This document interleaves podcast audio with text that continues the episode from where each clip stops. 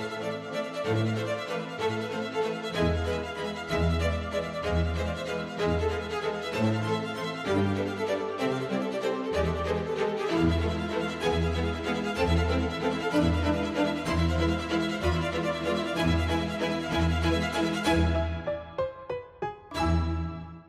Liebe Zuhörerinnen, liebe Zuhörer, herzlich willkommen zur zweiten Folge unseres Podcasts zum Thema Exit-Strategie aus der Therapie bei chronisch entzündlichen Darmerkrankungen im Rahmen unseres Podcasts das Gastroenterologische Quartett, in dem wir aktuelle Themen rund um die Gastroenterologie besprechen und diskutieren.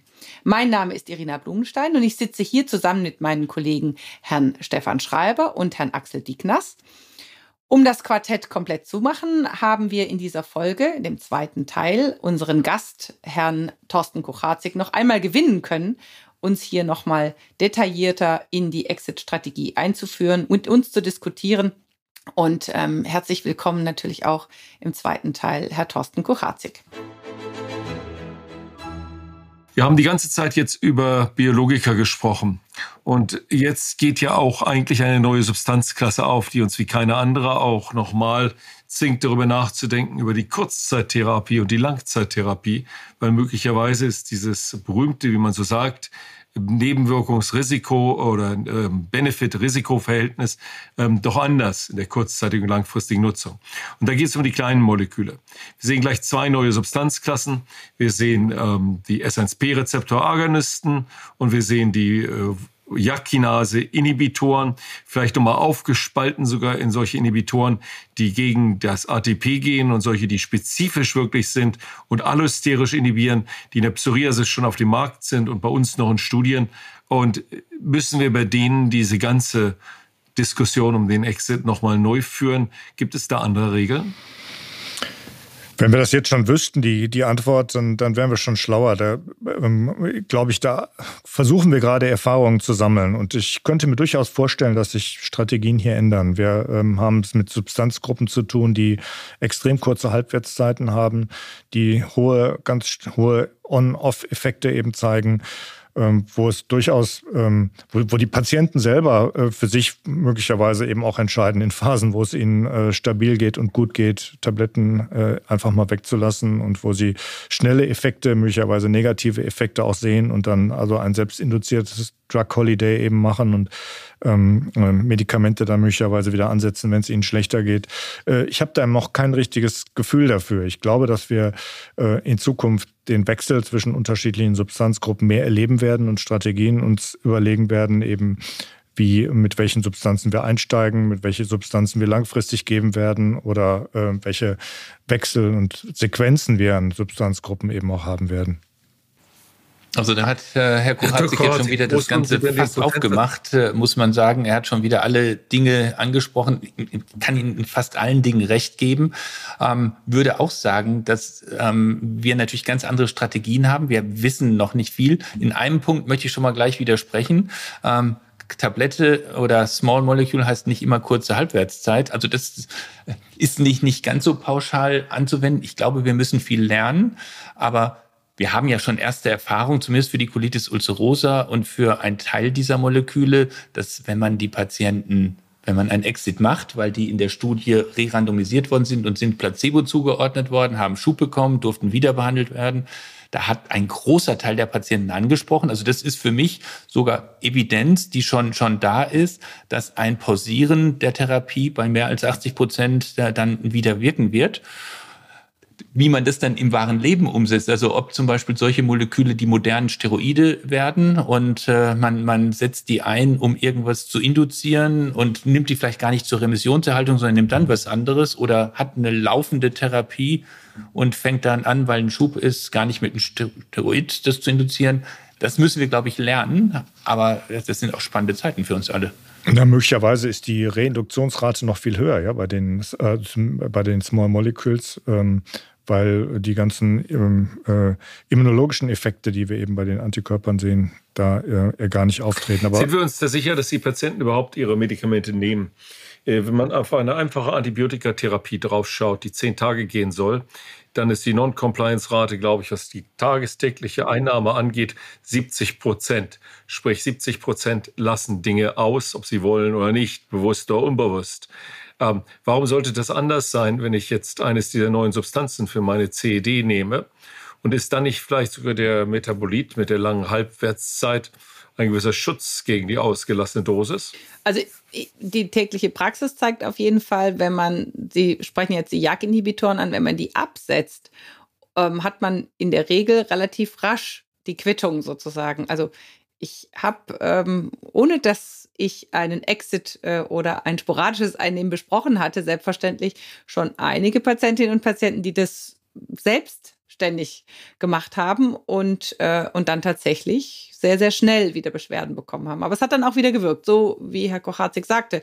Eine Immunogenität haben wir da eben nicht. Und insofern ähm, liegt natürlich auch an uns, diese Exit-Strategien hier auf jeden Fall aktiv mit zu begleiten, ähm, dass wir hier nicht ähm, riskieren, die Substanzklasse zu verlieren. Denn das ist ja was, da stimme ich äh, Herrn Digners total zu. Ich glaube, alle, die in der TNF-Ära einfach aufgewachsen sind, sozusagen, die äh, klammern eher an Substanzen, als dass sie damit einen lockeren äh, Umgang haben. So geht es mir zumindest. Also Substanzklassen spezifisch vielleicht bei Risikogruppen. Ähm, unterscheidet sich das? Wir haben ja jetzt gerade gelernt, für die JAK-Inhibitoren gibt es äh, spezielle Risikogruppen, insbesondere Langzeittherapie. Vielleicht reviewen die wir die nochmal und überlegen, ob man da ein Exit forcieren sollte gegenüber solchen wo das Risiko kleiner ist? Oder liegt einfach das mit dem kleineren Risiko daran, dass es schlechter messbar ist, weil es weniger Events gibt? Na, also ich würde, wenn ich mir jetzt, äh, wir, wir können ja jetzt einfach äh, zum Beispiel die PRAC-Empfehlungen zu den JAKs, äh, die, diskutiert werden und die dann wahrscheinlich ja auch irgendwann in irgendwelchen äh, Texten Niederschlag finden, berücksichtigen. Und wenn ich jetzt einen älteren Patienten habe, wo ich eine akute, schnelle Therapie benötige, dann finde ich ähm, die JAK-Inhibitoren sehr, sehr überzeugend. Und wenn wir uns das angucken, treten in der unmittelbaren äh, Akuttherapie diese Nebenwirkungen nicht dramatisch häufig auf oder die treten bei der äh, Colitis-Ulcerose sowieso nicht häufiger auf. Die Daten stammen ja alle von den Patienten mit rheumatoider Arthritis und diesen Risikopopulationen. Dann hätte ich wenig Probleme, ehrlicherweise gesagt, eine Kurzzeittherapie zu machen und dann von mir aus einen Exit mit einem JAK-Inhibitor zu machen und eine sicherere Substanz. Und da ist, das, was wir ganz zu Beginn gesprochen haben, ähm, die Therapie mit Mesalazin, könnte ja sein, dass die funktioniert. Das kann ich dann parallel ausprobieren. Und das, das wäre für mich zum Beispiel ein sehr, sehr gutes Beispiel ähm, bei Patienten, die schon mehrere Lungenembolien haben, wo ich mir dann überlege, muss ich denen jetzt lebenslang eine Antikoagulation geben? Nee, mache ich sowieso. Eine Lungenembolie hatten, muss ich denen eine Antikoagulation geben? Da würde ich es in der Akutphase machen. Da sind sie sowieso im Krankenhaus und kriegen eine Antikoagulation im schweren Schub. Und ähm, dann kann ich das als eine Art Bridging-Therapie benutzen. Also da hätte ich mit dem Exit äh, und auch mit Risikogruppen viel, viel weniger Probleme. Gut, aber dann sprechen wir jetzt von Klassen, Klassenexit und äh, äh, oder Wechsel. Das ist dann ist ja eigentlich eine sequentielle Therapie, wo wir dann auf eine andere äh, äh, Therapie oder Mode of Action eben wechseln würden. Äh, ist dann nicht mehr der klassische Exit, äh, sondern nur noch eben der äh, Ausstieg aus dieser Substanzklasse. Ich glaube, das äh, ist die richtige Definition, in der Tat. Es ist eine Art von Exit, aber es ist ein Exit, der getriggert ist durch die Uhr und nicht durch einen bestimmten Krankheitszustand, den ich jetzt erreicht habe. Der Krankheitszustand ist ja vorprogrammiert. In der Sekunde, wo ich ähm, einen JAK-Inhibitor gebe, geht es mit hohem, hoher Sicherheit in die richtige Richtung, was die Beruhigung der Krankheit angeht. Und dann äh, kann ich äh, sozusagen mir die beiden Zeitpunkte nehmen. Und ich muss ganz ehrlich kritisch sein, auch zur Industrie. Wir haben Induktionsstudien, wir haben Nebenwirkungen dort. Wir haben äh, Nebenwirkungen zur Erhaltungstherapie, das ist Woche 52. Wir wissen ganz wenig darüber, wann diese Nebenwirkungen eigentlich entstehen. Das würde ich eigentlich gerne wissen. Und ich würde gerne eigentlich wissen, bis wohin ich gehen kann, bevor sozusagen irgendwie die Nebenwirkungskurve steigt. Denn die scheint ja offensichtlich mit der Zeit mehr zu werden. Das ist ja der Grund für diese Diskussion. Und diese Daten fehlen uns noch. Die müssen wir eigentlich sehen. Denn dann können wir sagen, wie lange halten wir durch und wann gehen wir einfach raus. Das machen wir bei Steroiden ja genauso. Wir wissen ja, Steroide funktionieren nicht in jedem Patienten. Wir wissen, wenn ich monatelang 100 Milligramm draufhalte, das ist nicht gut für den Patienten. Wir wissen aber auch, dass wenn ich in einem abfallenden Schema reingehe und das einfach durchziehe, dass ich einen bestimmten Prozentsatz der Patienten damit in beherrschbare Situationen kriege und gleichzeitig ein vernünftiges Management meiner Nebenwirkungen habe, weil die kommen mit der Zeit. Und da würde ich JAK-Inhibitoren sehr vergleichbar zu Steroiden halten, nur dass sie die Zeitkinetik dort schlechter verstehen als bei den Steroiden, weil uns die Daten fehlen, sind einfach nicht ausgewertet, nicht zur Verfügung gestellt. Jetzt haben wir die Situation, äh, da, ich glaube, das, das müssen wir noch mal besprechen, wie, wenn wir tatsächlich einen Patienten jetzt mit ihm besprochen haben, wir, wir, wir hören die Therapie, pausieren die jetzt mal und äh, beenden die. Und äh, äh die Frage ist ja dann immer, wie, wie geht das weiter? Wie monitoren wir diese Patienten? Und, äh, und wie erkennen wir möglicherweise neue frühe Rezidive? Wir wissen ja, dass die Rezidive in, bei vielen Patienten, in etwa, bei etwa der Hälfte der Patienten nach zwei Jahren wieder auftreten, egal ähm, welche, welche Therapie wir vorher gehabt haben. Ähm, wie monitoren wir die und wann steigen wir wieder ein? Das, ist, das wird mich nochmal interessieren, wie das in Frankfurt gehandhabt wird. Wie steigen wir wieder wie ein? Wie steigen wir wieder ein? Na, wir, wir sind, glaube ich, schlecht, oder? Wir, ja. wir, wir, wir nutzen die klinische Untersuchung oder die PAOs des Patienten, dann traue ich dem Braten nicht und messe Biomarker. Und äh, jetzt bei der Colitis ulcerosa, egal, äh, immer Kalprotektin, also wir, wir messen immer Kalprotektin und CRP. Und bei der Colitis ulcerosa finde ich aber gerade das Kalprotektin viel wichtiger. Und wir nutzen äh, natürlich auch begründet auf äh, den, den tollen Ultraschalldaten die Ultraschalluntersuchung, äh, die man da leicht integrieren kann. Und das fang, also, erkläre ich dem Patienten, würde ich am liebsten drei Monate nach dem Exit machen, da soll er kommen und dann eigentlich nochmal nach drei Monaten und wenn es dann gut ist, nochmal nach einem halben Jahr und wenn es dann gut ist, ein Jahr. Und das ist so der Standard. Habe ich jetzt einen total desolaten Patienten, der mich genötigt hat, das zu machen, mache ich es vielleicht früher. Habe ich einen Patienten, der schon zehn Jahre stabil war, äh, neige ich vielleicht dazu, auch nach einem halben Jahr das zu sagen. Aber so, der, das wäre mein Standardalgorithmus, den wir versuchen umzusetzen. Das Frankfurter Gut-Feeling ist das, glaube ich. Ne? Das ist das Gut-Feeling, ja. genau. Naja, da waren ja wohl einige ganz objektive Parameter dabei. Also ähm, wenn man gerade mal ans fäkale Kalprotektin bei Colitis ulcerosa, muss man allerdings sagen, denkt, äh, dann, dann ist das doch schon ganz verlässlich. Und dann, dann würde ich es schon so machen, wenn man da die Tendenz sieht, ne? ein Sprung nach oben. Das war völlig normalisiert und dann ist es plötzlich bei 300, 400. Die Beschwerden sind vielleicht noch gar nicht so dramatisch.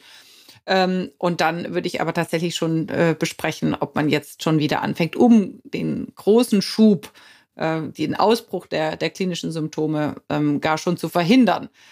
Das vielleicht auch, äh, kann man diskutieren drüber, ne? Wartet man auf den Schub oder geht man schon rein, wenn man schon sieht, ah, steht vor der Tür. Also Patient ist, ist beschwerdefrei mit einer Colitis ulcerosa. Er kommt jetzt wieder in der Kontrolle, hat, ein, ein fäkales Kalprotektin von 430 und dann, dann geht es wieder los mit, mit dem Dann würde ich das besprechen. Also ich würde das auf jeden Fall besprechen, weil ich denke, dieser Anstieg, zumindest dann vielleicht in zwei Messungen, ja, eine Messung kann immer mal daneben liegen. Und äh, wenn dann noch der Ultraschall dazukommt und das Bild passt auch, ne, das ist dann wie so ein Puzzle, das sich zusammensetzt.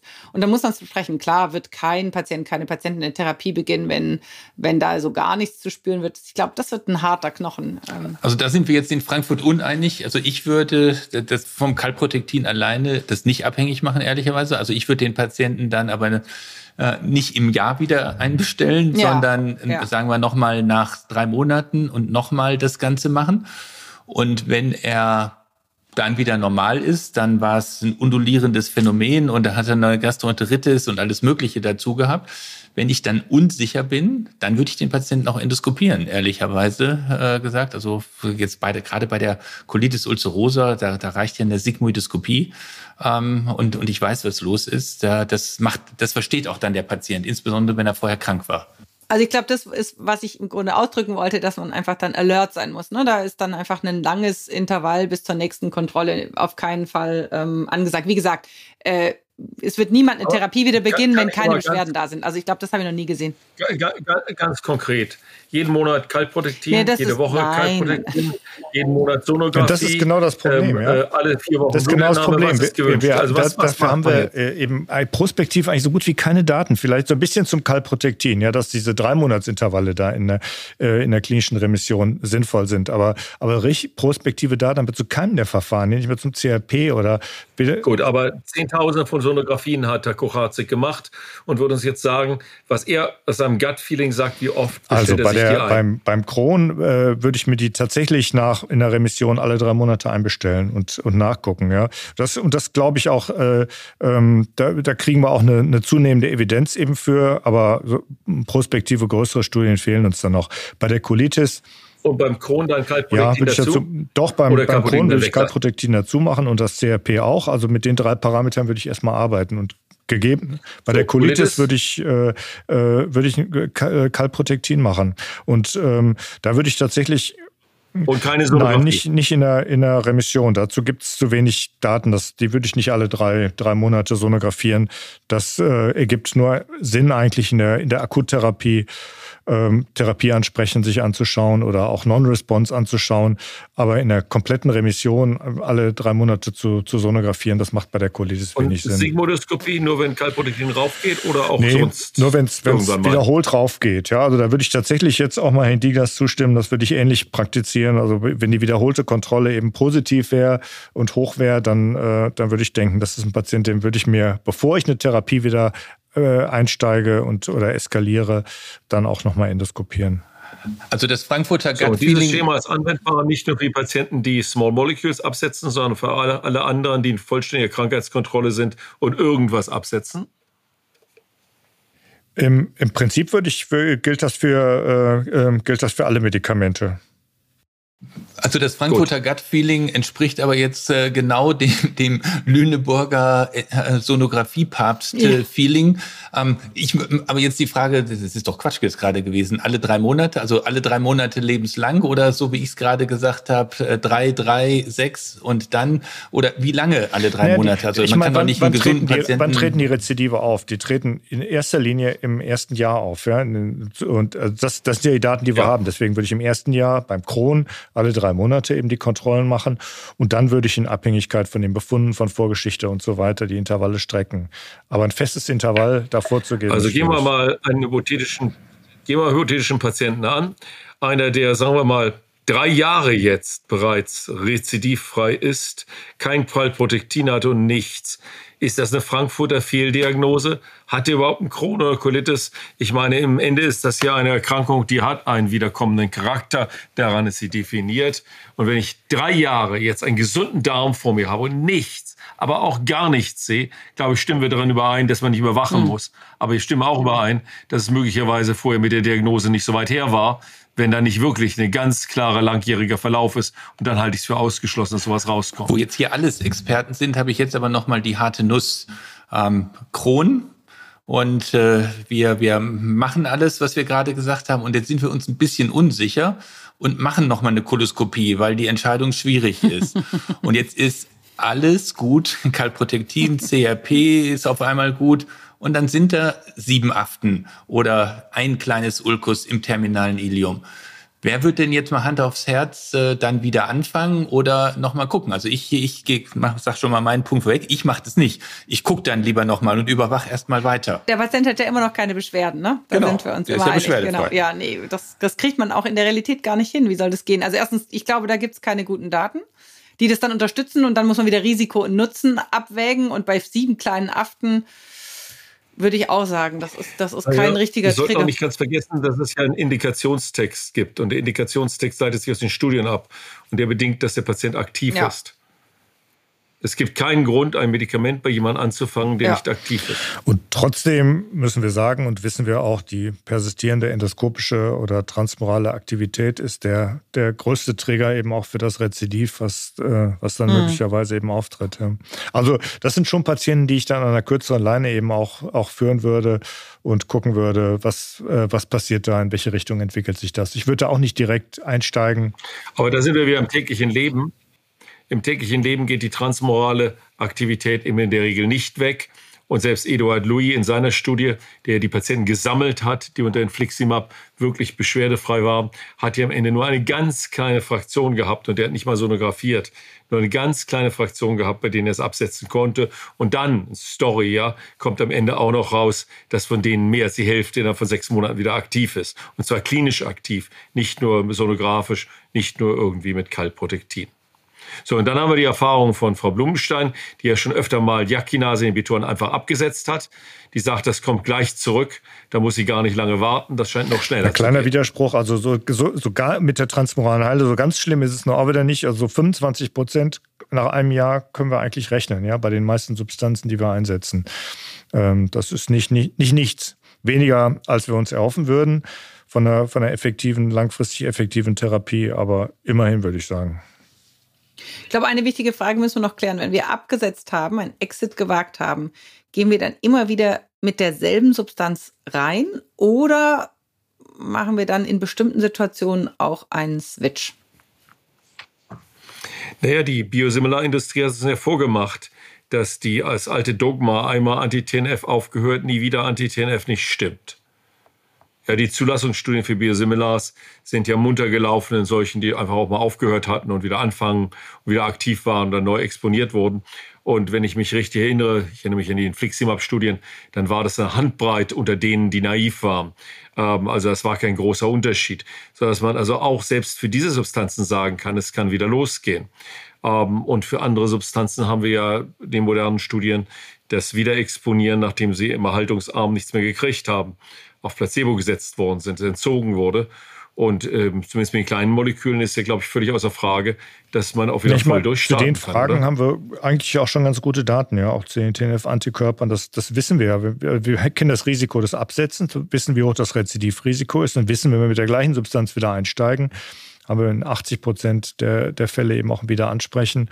Und die Zahl der Infusionsreaktionen und äh, immunologischen Reaktionen ist, ist relativ äh, gering, eigentlich geringer, als wir ursprünglich, glaube ich, zu Anfang vermutet haben. Deswegen würde ich primär auch mit einer Substanz, wenn sie denn effektiv war, auch erstmal wieder einsteigen und wenn sie dann eben nicht wirkt, dann immer noch die Möglichkeit zu wechseln. Aber wäre schon mal so eine schwere. Unsere Zuhörer sind ja viele praktische Gastroenterologen. Wenn du so etwas machst, Gibst du eine Prednisondosis vorweg? Ich mache das tatsächlich, ja. Ist ein bisschen altmodisch, gibt es ja nur eine Studie irgendwie zu, ja. Ich glaube aus 2003, ne? Genau, Morel, ja. ne? Äh, aber ich mache das tatsächlich noch, ja. Hm. Also ich, ich, ich messe die, Antik ich mess, mess die Antikörper vorher ne? und, äh, und wenn die positiv sind, gebe ich Hydrocortison, ja. Aber jetzt noch mal Hand aufs Herz, ähm, wenn man ja mal allergische Reaktionen gesehen hat und die haben wir alle gesehen, dann sind die auch schon manchmal schwerwiegend und jetzt gerade so, im, also wir können ja sagen Krankenhaus, wir, wir haben da gleich die Intensivstation nebendran, alles nicht so schlimm. Ähm, wenn ich jetzt zehn Optionen zur Verfügung habe, äh, nehme ich immer die gleiche oder nehme ich die zum Beispiel, wenn die zehn Jahre gut geholfen hat, weil ich weiß ja, die hat zehn Jahre gut geholfen, das ist die Chance hoch. Ähm, wenn das Rezidiv, sagen wir mal, zwei Monate danach kommt äh, und äh, dann, dann vielleicht nicht so eine tolle Langzeitwirkung, nehme ich dann lieber eine andere, weil ich Angst habe, dass mir doch so eine seltene allergische Reaktion in die Parade fährt. Naja, die allergischen Reaktionen, die ich im Gedächtnis habe, die sind auch schon bei Erstgabe aufgetreten. Also bei Erstgabe muss ich ja sagen, habe ich noch nie welche gesehen, aber die, die jetzt schlimm waren, waren die, die natürlich jetzt so aus der Anfangszeit, wo wir äh, Behandlung on Demand gemacht mhm. haben und dann nochmal angefangen haben. Und ähm, da waren auch welche dabei, die so halb reanimationspflichtig mit Gabe von Superrenin und allem drum und wann waren und Überwachung auf der Intensivstation haben immer behauptet, das würde nie eintreten und ist ja alles ganz harmlos, aber äh, selten treten die schon mal mhm. auf. Ich hoffe, dass ihr Superrini nur auf der Intensivstation gebt und nicht aus der Hand an der Normalstation. Naja, ich glaube, Stefan, wenn jemand tot ist ne, und nicht mehr, nicht mehr atmet, dann, äh, dann machst du sofort, egal was du machst. Oder reanimiert ihr nur auf der Intensivstation. Das klang so nach chronischer Superinigabe auf Normalstation in Frankfurt. Ja, das, das, ist alles anders. Ja, vieles möglich in der Peripherie. Ja, ich meine mal im Ernst, das ist ja. Man lernt ja immer wieder von seinen der, der Kollegen. Der Aspekt ist ja, äh, ist ja relevant. Also, das, äh, äh, wir, wir haben zunehmende therapeutische Optionen und die Frage ist tatsächlich, wenn mit immer größer werdendem Blumenstrauß an Möglichkeiten wir eben dieses, dieses, wenn auch gleich geringe Risiko eben äh, tatsächlich in äh, auch so einer anaphylaktischen Reaktion eben da langfristig in Kauf nehmen, wenn wir viel viele andere Alternativen haben. Im Augenblick geschieht das ja häufig noch aus dem Mangel an Alternativen, dass eben refraktäre Patienten vorher gewesen sind, die wir dann, äh, bei denen wir irgendwann mit der Therapie eben aufgehört haben und dann wieder neu anfangen wollen. Aber wenn wir äh, da neue P19-Blocker haben, die, die irgendwie alle gut wirken, vielleicht äh, wechseln wir dann auch die Strategien und gehen dann eben nicht mehr mit der gleichen Substanz rein, sondern mit einer neuen Substanz. Also das könnte ich mir durchaus vorstellen, dass sich da die Strategien noch wechseln. Ähm, wir haben ja neuerdings ein ganz anderes praktisches Problem, dass nicht nur wir oder der Patient an Exit denkt, sondern auch die Krankenversicherer und interessanterweise gerade die privaten Krankenversicherer. Nun, das geht vielleicht speziell an die Frankfurter, wo der Privatanteil ja viel höher ist als im Bei Norden. mir ist der ganz gering Aber übrigens, Herr Schreiber. Ja, das liegt an den Personen, nicht? Ja, zu mir wäre kein ähm. Aber, Spricht für dich. Aber wir sehen es, wir sehen es, wir sehen es zumindest bei uns immer wieder, dass die privaten Krankenversicherungen uns nach einem Jahr einen Fragebogen schicken, in dem sie jetzt bitten, doch den Therapieerfolg zu dokumentieren und noch einmal zu beweisen, dass der Patient tatsächlich in Remission ist, damit weiter therapiert werden kann. Wie geht man damit um? Also ich persönlich glaube, dass das eine rein medizinische Frage ist und würde mich da äh, weiterhin nicht von Krankenkassen äh, drängen lassen. Und die Evidenz, äh, die wir jetzt lange und ausführlich besprochen haben, ähm, äh, ist ja eindeutig da auf der äh, Seite, die sagt, man sollte die Therapie fortsetzen. Und ich denke, der, der äh, privat versicherte Patient sollte nicht schlechter behandelt werden als der gesetzlich versicherte Patient. Ähm, da muss man dann auch mal in den bitteren Apfel beißen, dass man entweder belegen muss, dass eine Therapie wirksam und effektiv ist, also sprich ein, ein ähm, Beweis führen, dass äh, die Entzündungsparameter darunter normal sind ähm, oder dann einen Antrag stellen. Und das musste ich unglücklicherweise schon zwei oder dreimal jetzt machen in den letzten Monaten. Ja. Macht, ne? Na, also da würde ich Herrn, Herrn Digners ja mal recht geben. Ich, ich glaube, so ein Einjahresintervall ist wahrscheinlich ganz sinnvoll, um einfach mal zu überlegen, ist die Therapie überhaupt noch sinnvoll oder ist sie nicht sinnvoll? Ja, sonst laufen so Dinge ja manchmal auch wie so eine Endlosschleife immer weiter. Das kennen wir alle, aus dem klinischen Alltag. Aber die Entscheidung ist eine medizinische Entscheidung, die wir treffen müssen. Und das fällt mir da auch gar nicht schwer, dann, wenn eben eine Indikation besteht, das weiterzumachen, unabhängig vom Kassenstatus, das eben auch äh, entsprechend zu, zu rechtfertigen. Aber ist doch schön, ist doch schön, dass die gesetzlich versicherten Patientinnen und Patienten da mal einen Vorteil haben. Ne? Oder auch nicht, denn äh, ich meine, Herr Kochatzek hat einen ganz wichtigen Punkt gemacht. Das ist in der Tat, und das zeigen uns ja auch die Studien, ähm, die das immer wieder letztendlich im Management gezeigt haben, REACT zum Beispiel, mhm.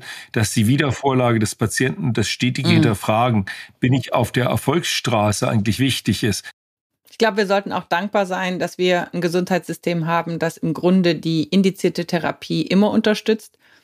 Ich habe heute einen Patienten in der Notaufnahme gesehen aus einem anderen Land, jenseits des Atlantiks. Da kann man sagen, das war ein Exit aus jeglicher Therapie und Betreuung ähm, im Grunde äh, mit der Diagnosestellung. Und ähm, ich denke, da können wir sehr dankbar sein, dass wir da wirklich sehr differenziert vorgehen können. Ja, ich danke äh, Ihnen allen ganz herzlich für die sehr lebhafte Diskussion zum Thema Exit. Jetzt gibt es noch eine Studie des Monats und die wird uns Herr Dignas präsentieren. Ich habe mir eigentlich diesmal eine ganz interessante Studie ausgesucht, die eigentlich auch ein bisschen zum, zum Thema äh, passt. Wir haben ja beim einen der letzten Male über Kombinationstherapien gesprochen. Wir haben auch jetzt über äh, den Exit aus der Kombinationstherapie gesprochen. Und eine Studie einer internationalen Arbeitsgruppe unter der Leitung von äh, Shomron Benorin aus äh, Israel hat untersucht, ob bei einer schweren Colitis ulcerosa, die also stationär behandelt werden muss in einem Schub, eine Monotherapie mit Steroiden ähm, genauso effektiv ist wie eine Kombinationstherapie von Steroiden und Mesalazin. Ähm, es sind hier Patienten eingeschlossen worden, die alle einen schweren Schub hatten, definiert mit einem Lichtiger-Score größer 10, gehen unterschiedliche Parameter ein. Diese Patienten waren alle stationär. Das ist dann auch, glaube ich, ganz gut, wenn man eine multinationale Studie hat, weil man da sicherstellen kann, dass die Patienten schon schwerer krank waren und dass es nicht so ganz einfache Patienten waren. Und die Patienten sind dann mit einer Standardsteroidtherapie, so wie wir sie kennen, behandelt worden, in dem einen Arm und in dem anderen Arm mit einer Steroidtherapie, äh, standardmäßig plus einer Mesalazin-Therapie von vier Gramm. Ähm, insgesamt hat man für die Studie 346 Patienten gescreent, 149 sind dann eingeschlossen worden ähm, und wenn man ganz kurz zusammenfasst, was herausgekommen ist, ist, äh, dass bei diesem Patienten mit einer schweren Colitis ein hohes Ansprechen auf die äh, Induktionstherapie gesehen worden ist. In der äh, Kombinationstherapiegruppe 72,6 Prozent ansprechen nach den ersten sieben Tagen. In der Monotherapiegruppe 76,3 Prozent. Das war überhaupt nicht unterschiedlich, statistisch gesehen. Also von daher eine vergleichbare Effektivität in dieser äh, Gruppe. Ähm, ein oder zwei weitere Aspekte. Es ist nach 90 Tagen nicht äh, zu veränderten Kolektomieraten äh, gekommen, ähm, auch zu Komplikationen in den 90 Tagen äh, nicht höher. Ähm, was man gesehen hat, war, dass die Patienten, die mit der Kombinationstherapie behandelt worden sind, numerisch weniger häufig auf eine Biologikatherapie eingestellt worden waren, als die Patienten, die mit der Monotherapie behandelt worden sind. Dies war aber statistisch nicht signifikant. Die Autoren haben daraus geschlussfolgert, dass eine äh, Kombinationstherapie in dieser speziellen Situation nicht nötig ist, weil der Patient keinen zusätzlichen Benefit hat. Also wir haben ja häufig die Vorstellung, viel hilft viel, aber in der akuten Colitis ulcerosa ist es nicht. Und ich bin jetzt ich habe das immer gemacht, das zu kombinieren. Und äh, schon vor 15 Jahren hat Martin Zeitz gesagt, es gibt keine Evidenz für diese Sache und man sollte es nicht machen ähm, muss ich ihm jetzt posthum recht geben, hat er recht äh, gehabt, er wusste schon damals und die Studie hat es jetzt eindeutig belegt. Möglicherweise muss man weitergehende Studien noch machen, ob man vielleicht die, die Notwendigkeit einer langfristigen Biologikatherapie geringer machen kann. Ähm, das gibt diese Studie nicht her, weil da kein numerischer Unterschied ist. Also aus meiner Sicht eine, eine interessante und auch wichtige Studie, ähm, auf die wir vielleicht doch schon lange Zeit gewartet haben. Ganz herzlichen Dank für dieses wunderbare Paper, Herr Dickners.